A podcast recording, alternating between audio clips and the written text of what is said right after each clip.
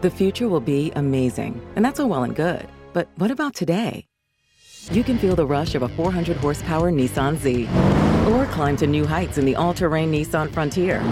Light up the road in the all electric Nissan Ariya that feels like a sci fi dream come true.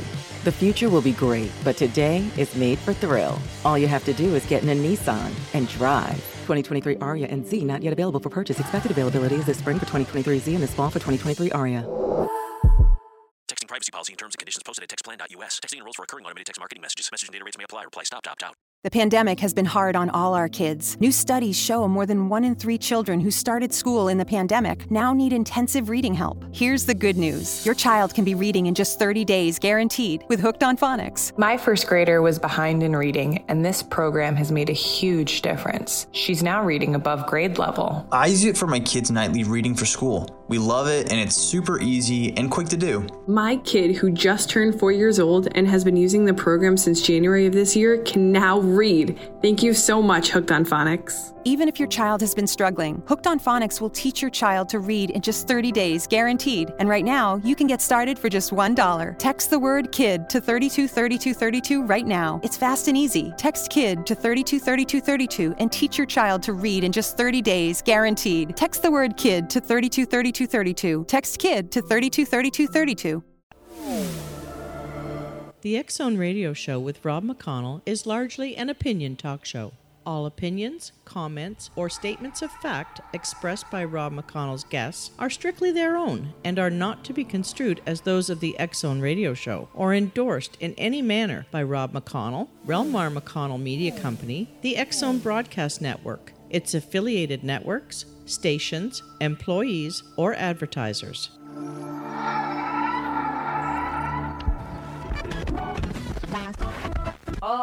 Radio.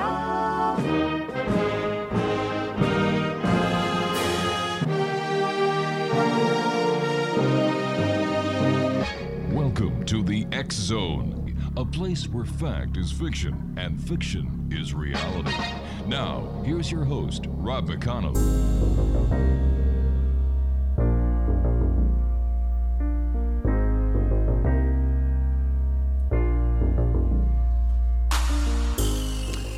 And welcome back to the Zone, everyone. I am Rob McConnell, and for the next four hours, I'm your host. I'm your guide as together we cross the time space continuum to this place that I call the Zone. It's a place where people dare to believe and dare to be heard. It's a place where fact is fiction and fiction is reality. And the Zone comes to you Monday through Friday from 10 p.m. Eastern until 2 a.m. Eastern, right here on the Zone Broadcast Network, Talkstar Radio Network, Mutual Broadcast Network, Simul Radio, and Simul TV. Now, if you'd like to send me an email, xzone at xzoneradiotv.com on all social media sites, Xzone Radio TV.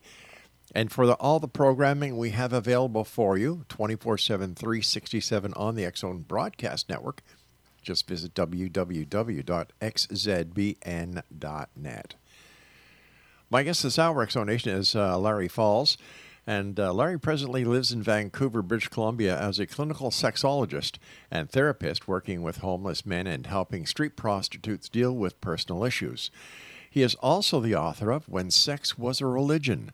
His website, www.whensexwasareligion.org. Joining me now from uh, Vancouver is Dr. Larry Falls. And uh, Larry, welcome back to the Zone. Great having you with us. Well, it's a great pleasure, Rob. Thank you. Uh, Larry, before we get into the uh, the meat of this uh, this hour and talking about your book, When Sex Was Religion, how has the uh, COVID nineteen pandemic affected the people, especially the street people and prostitutes in Vancouver? It has affected them to a certain extent because they're not getting as uh, much help as they need. Mm-hmm. On the other hand, though, when you look at a lot of the uh, street guys, the homeless guys, the people I work with, um, not many of them um, have acquired the virus, but on the other hand, with uh, sexual with uh, addiction, they have a lot of uh, ODs. So there's more ODs than what there are uh, H- uh, the COVID virus. So, based on based on what you know and the people that you work with, the different organizations as well as the different uh, social agencies, is there has the COVID virus actually increased within the homeless people, or has the stats as far as their health remained the same? Basically, from my observation, mm-hmm. uh, especially looking at the poorest side of Vancouver, uh, a lot of them, not many have been affected, just a wow. small minority. However, there seems to be more ODs than what there are uh, diagnosed of COVID 19. And when we're talking about the ODs in Vancouver, what are what are we talking about? Are we talking about heroin, fentanyl, um, any of the other hardcore drugs?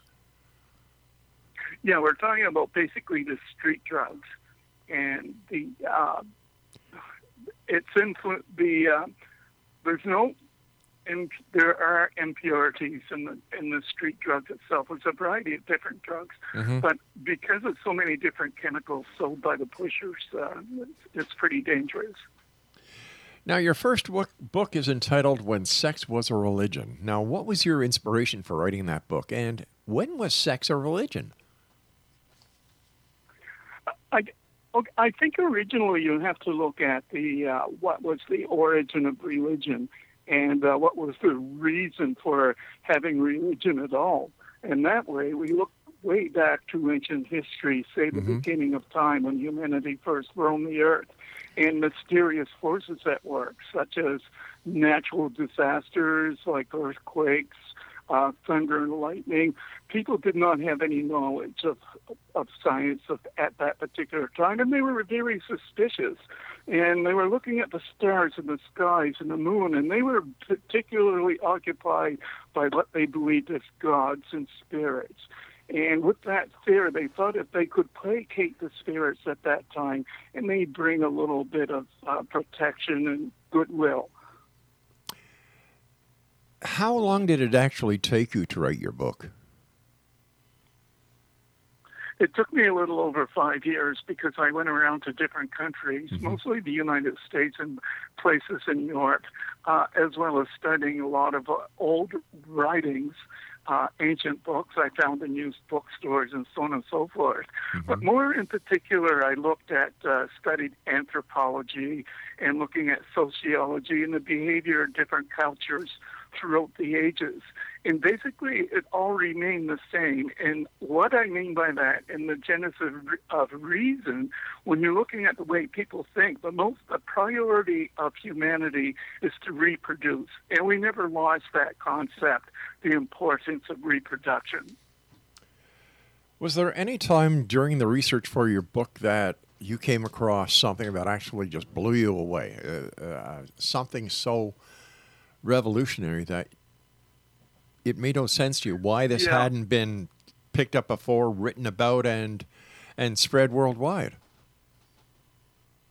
Yeah, I think the what influenced me more than anything else was the fact that uh, I grew up going to church, as mm-hmm. most people have, uh, learning about different religions, and they all had a basic theme, and that basic theme was based on Genesis and the creation of the human life and right.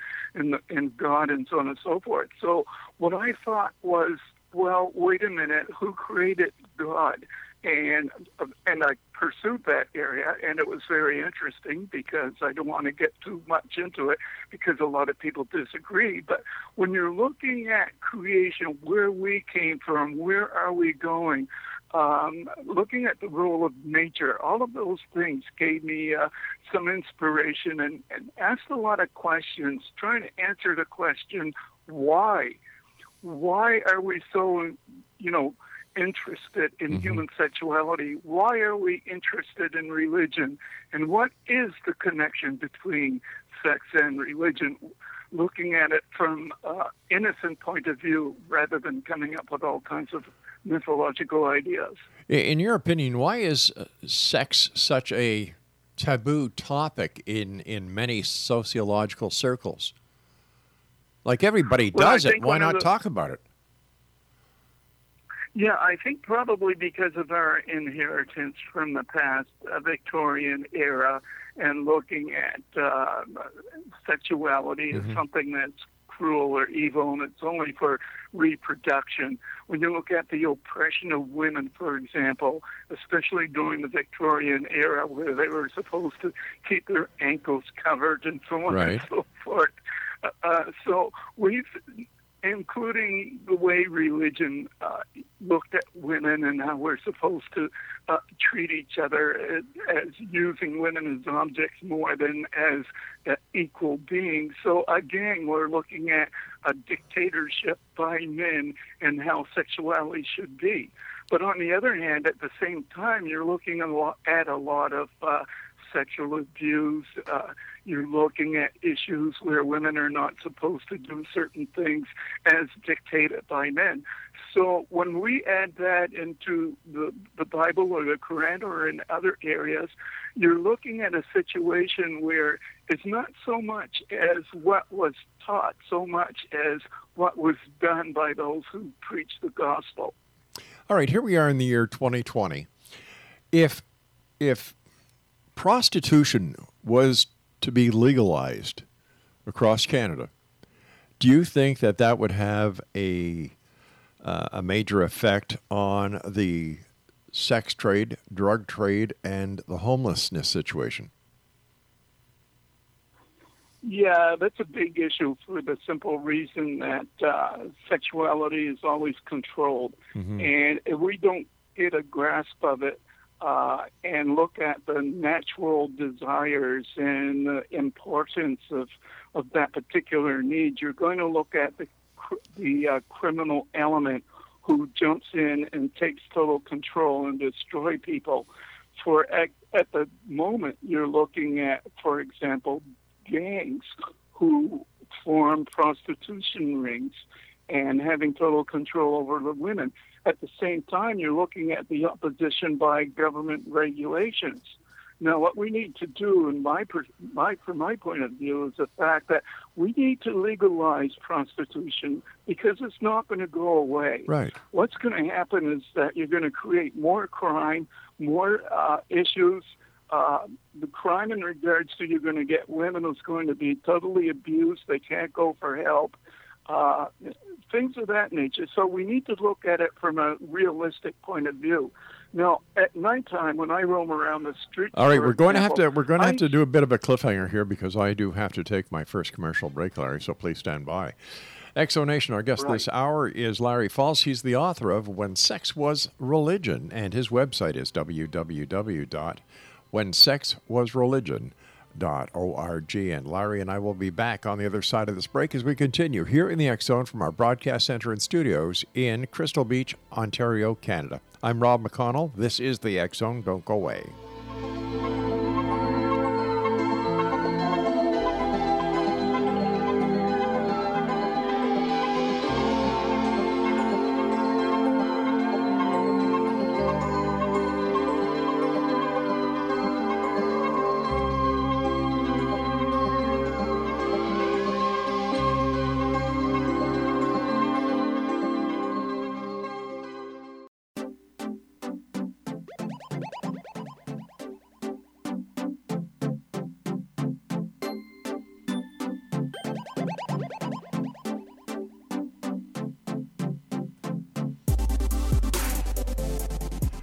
X Zone Nation Larry Falls is our special guest. He is the author of When Sex Was Religion. His website, whensexwasreligion.org. Larry, before we uh, went to the break, you were just going to tell us about when you go out on the, in, onto the streets at night. And so please take it up from there. All right. So usually I usually I go perhaps around midnight, sometimes one o'clock in the morning when I'm not, you know, working with uh, in the shelter with homeless men. I see a lot of the poor ladies who are basically on welfare or not on welfare at all, just hanging around the streets doing drugs. You see these guys coming around in fancy cars, obviously with a fairly good income, sneaking around in the dark alleys, picking up these gals, and uh, nothing is done to protect these women. So if we were to legalize it, we would not see as many issues, especially health issues and so on and so forth, that uh, plague society today. if we were to legalize it, it would be a more healthy uh, community and uh, trying to taking care of good health of the women as well as protecting the men. So in that light, I would rather see it legalized rather than people who are, you know, picking up women illegally or sneaking around corners, uh, doing things in shame and unprotected in a health way, healthy way. Let us say tomorrow prostitution would be made legal. How do you think that would affect society? How would the legalization of prostitution affect the uh, sanctity of marriage?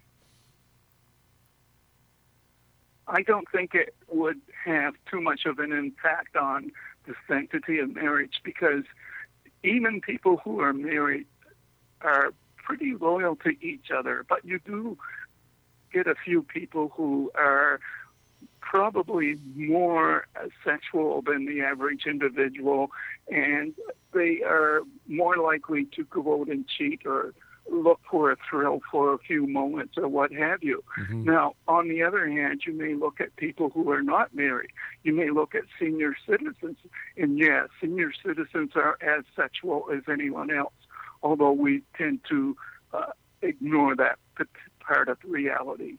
So when we're looking at think something that's legalized, it's safe, it's legal, you're protected, and chances are you won't get into as many criminal elements as you do today. There seems to be a natural connection between illicit narcotic sales, the overdosing of of uh, of drugs, uh, people who use drugs, and and prostitution. Would this change if prostitution was legalized? I don't think it will change the concept of illegal uh, drugs. I think the present moment, when you're looking at illegal drugs, the biggest problem right now is fentanyl that's mm-hmm. on the street. And these drugs are spiked with fentanyl, and it's all types of uh, chemicals that immediately affect the body in a way that's going to cause death. Uh, it's not pure. It's all kinds of stuff in it that's going to create many problems in the human body. So if it was legalized, you might be able to have greater control over drug abuse as well as human sexuality. At the present time, uh, we do have a place where people can go and inject in a safe way, but at the same time, some of those drugs may also be laced uh, with other things as well. So again, we're looking at something that's not only illegal, mm-hmm. but it's not really uh, controlled as it should be to ensure there's going to be safety on the street for everyone. Once again, when we look at prostitution and the illicit drug trade, we have a heavy connection to two facets of society. We have the the organized crime aspect, and then we also have the biker aspect. Neither, uh, I, I really can't see how either one of the these two parties, either the bikers or the members of the organized crime who are involved in prostitution as well as narcotics, would let this this uh, legalization continue without them finding another way, a black market way of, you know, uh, of continuing business as not to lose any part of the rev- uh, the revenue that is generated by this. So how would how would this really be more advantageous to the the prostitutes and the drug users? Well, at the present time, of course, there's a lot of uh, gangs involved in uh, prostitution as well as the uh, distribution of drugs. Sure.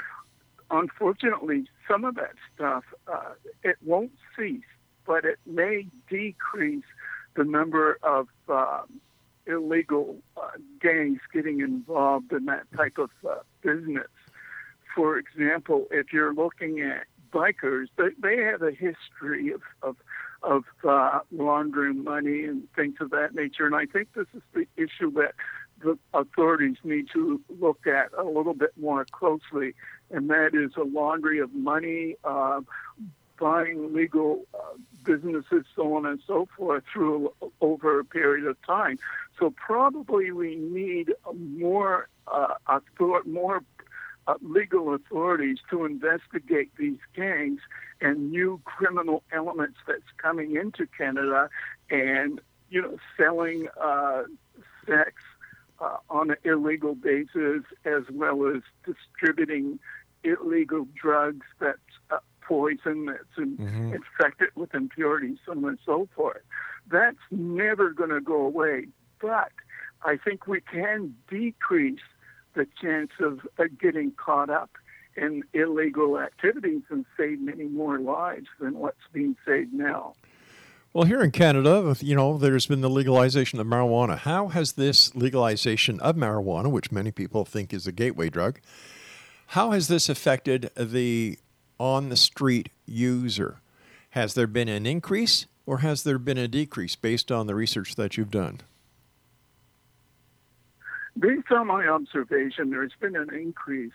And the reason why there's an increase is because people who claim that they want to give up their, you know, drugs, Mhm. uh, they want to quit, they don't want to be an addict anymore.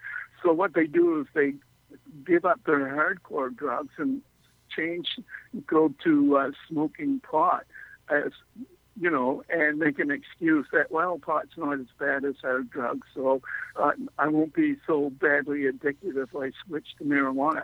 But I think what people fail to realize, and which is a reality, is that when you're looking at THC or when you're looking at cannabis, you're also looking at uh, mood altering substance as well.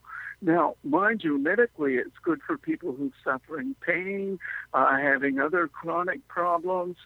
And unfortunately, a lot of people make believe that they have those uh, symptoms in order to acquire uh, pot.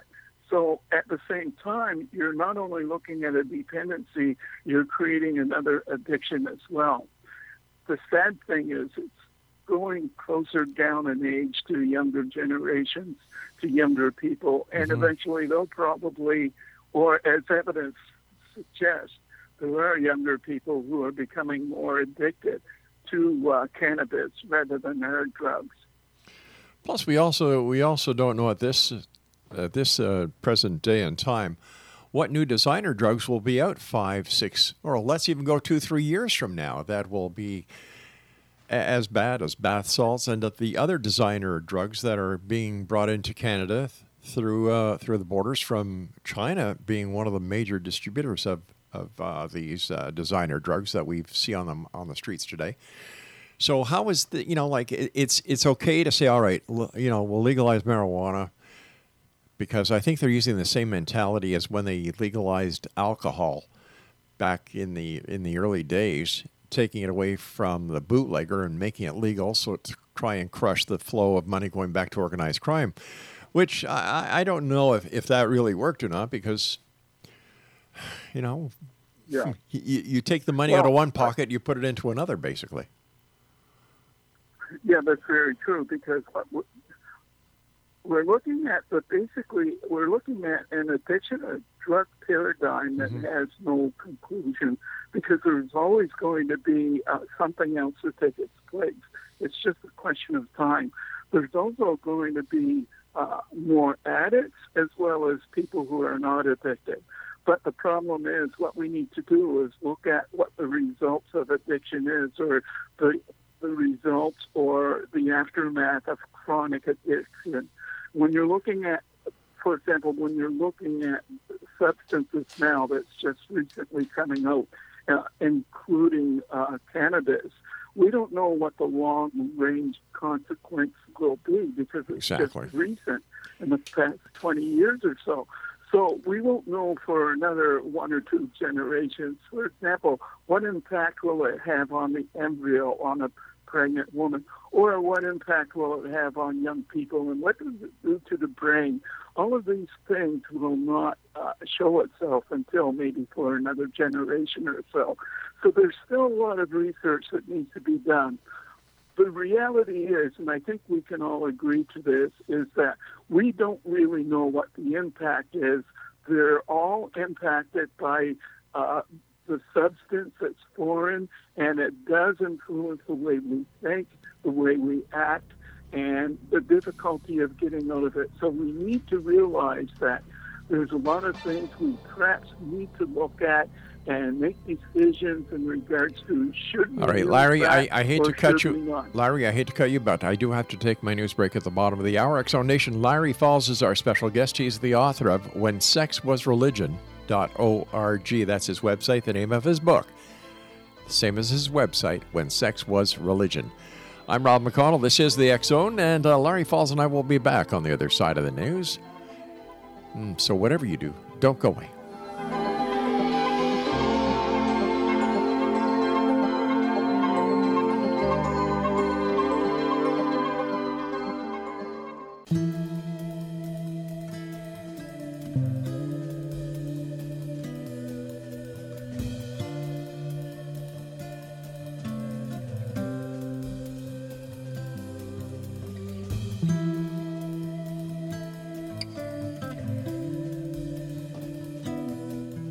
Back, everyone. This is the Zone. I am Rob McConnell. Larry Falls is my special guest of this hour. He's the author of When Sex Was Religion, and his website is whensexwasreligion.org. Larry, we started to talk about the results of chronic addiction. Can we get into that? Because I, I, I'm, I'm sure that the majority of our listeners have no idea how devastating chronic addiction can be. It can be very devastating for, because people lose their jobs, they lose the ability to pay their rent, uh, they're unable to come up with, constructive ideas and how to take care of their life. So again, you get a lot of homeless people who are basically addicted. Now, it doesn't mean everybody who's homeless are addicted, Right. but the vast majority are. And that has an influence on their motivation to get work. In fact, they're incapable of working because they are so addicted. That desire to do drugs has a tendency to take control over the, the whole spirit of the individual. So it's very uh, destructive in that way. Now, you get thank goodness for the medical uh, organization who's trying to help people overcome their addictions by supplying them with needed medication so that they can go through the day in order to function as well as perhaps finding a, a decent job.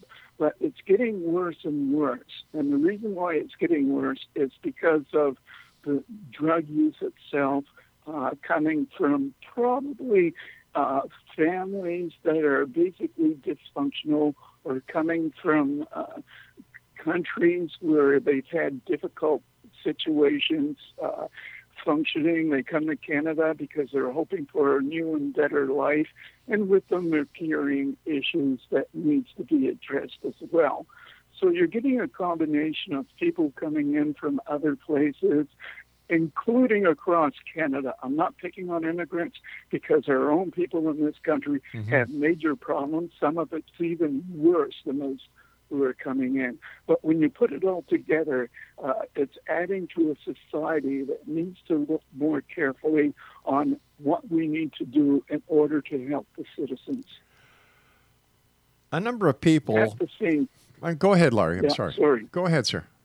I was, yeah, I was thinking at the same time the government needs to do more work and looking at what the needs of the communities are and come up with better ideas and treating those who are in need. And I mainly mean not just only people with uh, addiction issues, but also with mental health issues. Because when I when I walk down the street, especially the poorest street here in Vancouver, I look at so many people where basically the government has not done much to help them overcome their problems. We need to get together and come up with solutions to help people who cannot help themselves. A number of people firmly believe, Larry, that these people don't want to be helped. That any help they get is temporary because once they regain their their uh, their goals and Yeah. you know the way they the way society believes that their life should be read, they they just they just go back and start using drugs again and they end up in the same place. Plus, a number of homeless people, according to reports that I've read, don't want to be anywhere else except on the street for some reason. Basically, basically, when I look at all the people I work with Yeah. on living on the street, what I see are a lot of angry people, a lot of people who do not trust anything that has to do with uh, policing or with politics. You're looking at people who are very angry. We're looking at people who probably lost everything in their life, who bad relationships or relationships that went wrong, um, people running away uh, from home. These are younger people running away from home. You're looking at people hiding from the authorities, either because they have a criminal record and they know that they're not going to be able to get as much help as they require. And there's a lot of denial. Mostly people who are on the street they have very low self esteem because they're stereotyped and they're afraid of allowing their friends to see them, especially if they come from, you know, fairly nice communities or families. Right. They have a lot of shame and a lot of fear. And we need to recognize the fact that these are human beings and what they need is a little more understanding, a little bit more compassion. And perhaps with attitudes like that, we might be able to reach out and we might be able to uh, create a little bit more uh, respect, getting respect from them and showing a little bit more respect to them as well. Uh, with that, I think we might be able to do something. But unfortunately, nowadays, there's a lot of stereotyping going around, as well as racism and all sorts of other prejudices that keeps people uh, confined to uh, no-win situation. So in general, I think the entire we all need education. Every single person uh, in the community, we all need understanding in regards to the causes of addiction and what we can do to help people overcome helplessness and to reach out with a helping hand and help them overcome their problems that they have. It's not because they distrust or they don't want to. It's because they have a feeling of inadequacy and they have expectations and a negative issues. So uh, it's going to take work. Uh, we're going to need to support them a little bit more in coming up with creative solutions rather than putting on a negative label. Shouldn't we also look at what got them there in the first place and try to avoid this? Does the problem of drug addiction and homelessness begin a- from their childhood? Is it something that parents need to address and that society needs to teach parents how to be better parents? That's an interesting question because actually I did ask a couple of addicts if had they been at a younger age going to school, would more education in the schools at a younger age have helped them not choose to do drugs? Um, 30% of the people I did talk to said yes, it probably would have helped to a certain degree.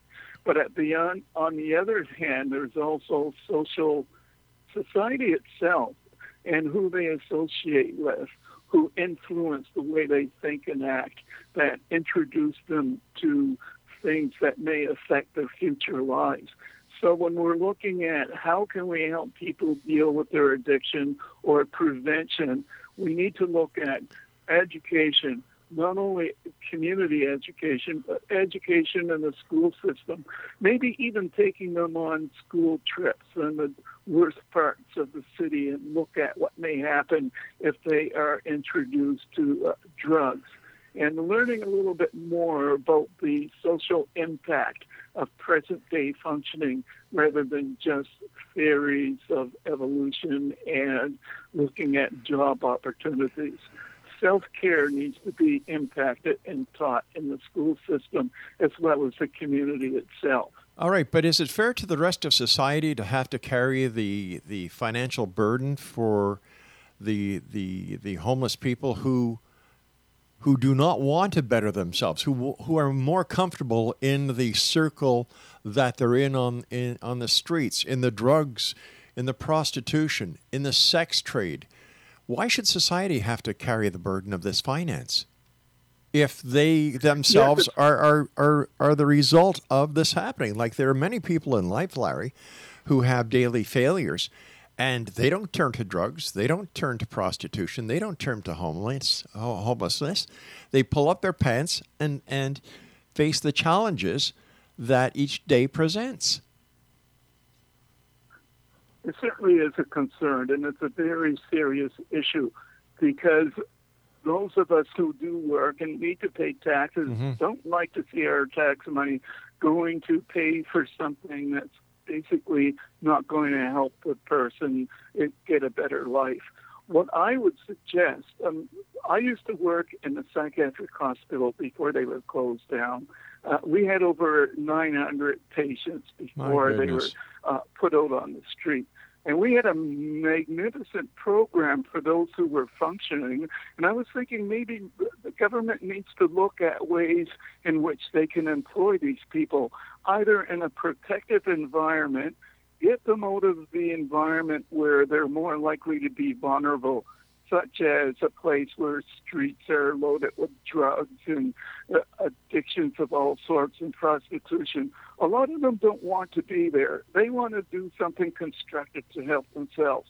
But it's that's not going to happen if they're going to continue living in an area where it's permitted on the streets and people ignore it. What we need is a place that can encourage them to basically dry themselves get, get rid of the drugs in their bodies by support, by being in an environment where there's no drugs available, uh, having medical help, teaching them some type of life skills so that they're able to function, and over a period of time, teach them something where they're able to go back on the street. Get a reasonable job mm-hmm. to be able to buy food and so on and so forth. Now that's going to take a little bit of money, but I All right, Larry, stand by. Stand, be- Larry, stand by. We'll get back to this topic as soon as we get back from this commercial break. This is the X Zone Larry Falls as our guest when sex was a religion.org. And we'll be back on the other side of this break as we wrap up this hour here in the Zone from our broadcast center and studios in Niagara, Ontario, Canada. I'm Rob McConnell. Don't go away. Oh.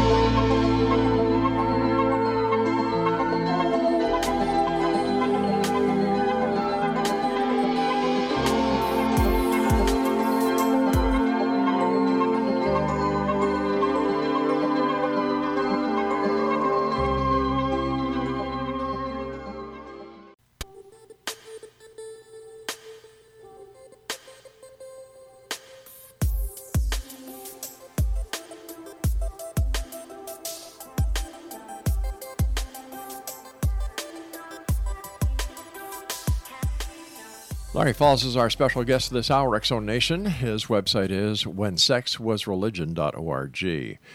Uh, Larry, we were talking about, you know, how to, I, I, I guess, try and come up with a remedy that would work when it comes to the homeless, the you know the those who are affected by drug addiction, prostitution, and uh, the sex trade. But my own personal experience with those who have tried or have been, uh, you know, arrested for drug abuse. Now, I was I was a cop, so I, I know what I'm talking about when it comes to this part, where where, you know, the they're picked up, they're brought into, uh, if uh, if they're arrested, you know, they go through the judicial system. They have the opportunity of going to rehab. And once they're out of rehab, the cycle starts all over again. You know, and our judicial system today is like a turnstile. You know, in, out, in, out, in, out. And now with the the the moronic governments who are defunding police departments and the moronic members of society who are saying, you know, disband police. Eh, how is this going to affect the the the enforcement of laws as well as the protective interests in society that law enforcement was mandated to take care of? Yeah, that's a very difficult issue. Um, uh, number one, I think people need to realize that we definitely need a police force. Uh, I would hate to think we live in a country with vigilante gangs going around, you know, causing Yeah. havoc. Um, at the same time, when we look at addictions and when we look at mental health issues, we're looking at a very complex situation. I agree. What we need is the cooperation and research from the universities. We need more help from the governments to look into this and the best way of dealing with such issues. And I, sending them to court and sending them to jail is not helping. It's But- creating more problems. But they're break, but they're breaking they- the law. Why should they be exempt from the the the rules, regulations, and and the procedures of a criminal act? They're criminals. So why not treat them like criminals? Why give them a pass? this is a very interesting situation because they are criminals. They may not admit it, and there's a lot of uh, goody goody people out there who think that they can't they can't help it because they have problems. Well, if they can't help it and have problems, then we need to come up with a solution that will help them deal with their problems and issues. Uh, for example, uh, a number of years ago, we used to have institutions. Well, that's no longer possible because it goes against their human rights. Right. But at the same time, we need to look at something that's going to help them make appropriate decisions for themselves because a lot of them are not capable of making appropriate decisions on their own. I sort of uh, compare them to when you raise, you know, most people who are listening to your show, uh, most of them have children or have families Yes. who know what it's like raising children. You, you don't give your child a bunch of candy because they're crying for it, Nope. because you know what the effects will be on their teeth and their their uh, physical ability. I compare that to a person who's incapable of making an appropriate decision for themselves. Just because they're an adult does not necessarily mean that they have the wherewithal and understanding the consequences of the decisions they make. So we need to make sure, or we need to come up with some type of idea where we can help them make appropriate decisions for themselves by encouraging them to get involved in some type of program, uh, not as punishment, but as for skills training, uh, training in human Re- relationships, and rehabilitation. building up self-esteem. Rehabilitation. rehabilitation of some sort. Right. Uh, uh, yeah, I I don't like the connotation of the word rehabilitation, but it certainly is that. Uh, if, if there was another word we could come up with that would not have such a you know negative connotation, because people will say, "Well, I don't need rehabilitation." Well, wait a sec. Wait a sec. Wait a sec. some Well, type wait a sec. What, what, what's wrong with saying that it's rehabilitation? If somebody has, uh, let's say, somebody goes in for they they have a traffic accident, their hip is smashed.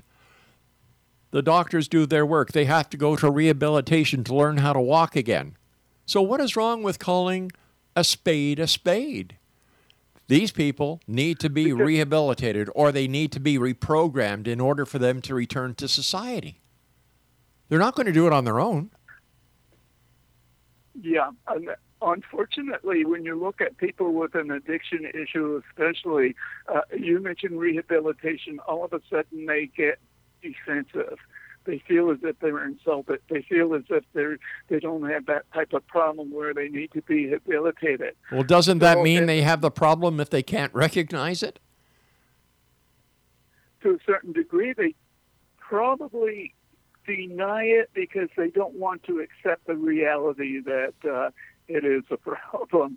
Uh, a lot of people I work with, they, the worst thing you can say is you need to be rehabilitated or you have a serious problem or whatever. They don't want to hear that. Well, what do It's they want to hear? Total denial. So what do they want to hear? Oh, you poor thing! It's it's everybody else's fault that you're a drug addict. You know, poor you. Let me take care of your problems for you. Is that what they want to hear? Unfortunately, in some cases, they they have that poor me syndrome, oh, and boy. they get angry if you point the reality out. So, how do you break that reality to them without actually insulting them? Well, Now, maybe if society maybe if society wouldn't kiss their butts and actually hold them accountable for what they're doing, it would be a lot different. Like you said, everybody's got so many rights these days that what it is actually doing it is being more of a problem to those who need the help of us uh, of of a society that has rules and regulations in order to help these people. Yeah, I think one of the greater problems in regards to dealing with issues like that is the fact that we, uh, as a society, mm-hmm. tend to clump a whole bunch of people together who have different issues. Like, for example, when you're looking at mental illness and addiction, they're all clumped together. It doesn't matter if they have a mental illness or if they have an addicted area, addiction area. They're all clumped together in one little uh, small section of the city. Hmm. Now, for starters, we need to separate that and look at the fact that you're looking at two groups of people with different needs, with different attitudes, and uh, uh, different ways of dealing with them. We need to do that. We need to divide it up and critically analyze what's really the problem here and to come up with some type of solution. Now, this is where the universities and the researchers need to perhaps focus on more than anything else when you're looking at society today. We need more sociological interference or influence analysis to look at how we can correct these issues. Otherwise, it's just going to get worse and worse. How about tougher laws? How would that work? Well, uh, uh, laws, as I said before, we definitely need laws. I used to have the attitude that you need people are not if they're going to smash a store window on the sidewalk, you need to grab them, you need to throw them in jail, and let them pay the price. Hallelujah, nowadays, I agree. That, yeah, but nowadays it's a little bit different. They go through a psychological analysis, they come up with ways of making excuses mm-hmm. where they can be more lenient in, in being punished. But at the same time, perhaps we we who are working, we who have a nice home and, and surviving the way we care to, perhaps we need to get together and look at how we can not dictate but come up with solutions with interaction with these people. We need to get more groups of people who have these problems to come up and have a meeting and interact and have some type of community intervention to help them deal with these issues. Well, that's one way of looking Families at it. On the, you know, that, that's Pardon one way. Of, I said that's one way of looking at it, but unfortunately, the majority of society disagree with that aspect. Yeah, there's a denial because unfortunately, I think the attitude from many people is mm-hmm. that uh, nothing is going to help them. We just need to lock them up. They need punishment. But again, it's just generating more problems. I, I understand. I understand. I understand that, and you know, this is a topic that will go on for years because I don't foresee any solution to it in the very near future unless the law enforcement agencies are given the money they require to fight organized crime. They need to cut the head of the dragon or the snake off. But what we're doing now, because of this pansy society that we're all part of, where if you want to do something stupid, you just let the media know and they'll put it all over the place. Instead of doing that, let the authorities do what they do best bring criminals to justice and let that crime um, category or the yeah. title of criminal lie wherever it you know follows down the the chain of command of organized crime. Let's cut it off once and for all. Larry, I want to thank you so much for joining us. Always a pleasure talking to you. Continued success. I love the work that you do. And X Zone Nation, if you'd like to find out more about Larry Falls, visit his website, When Sex Was.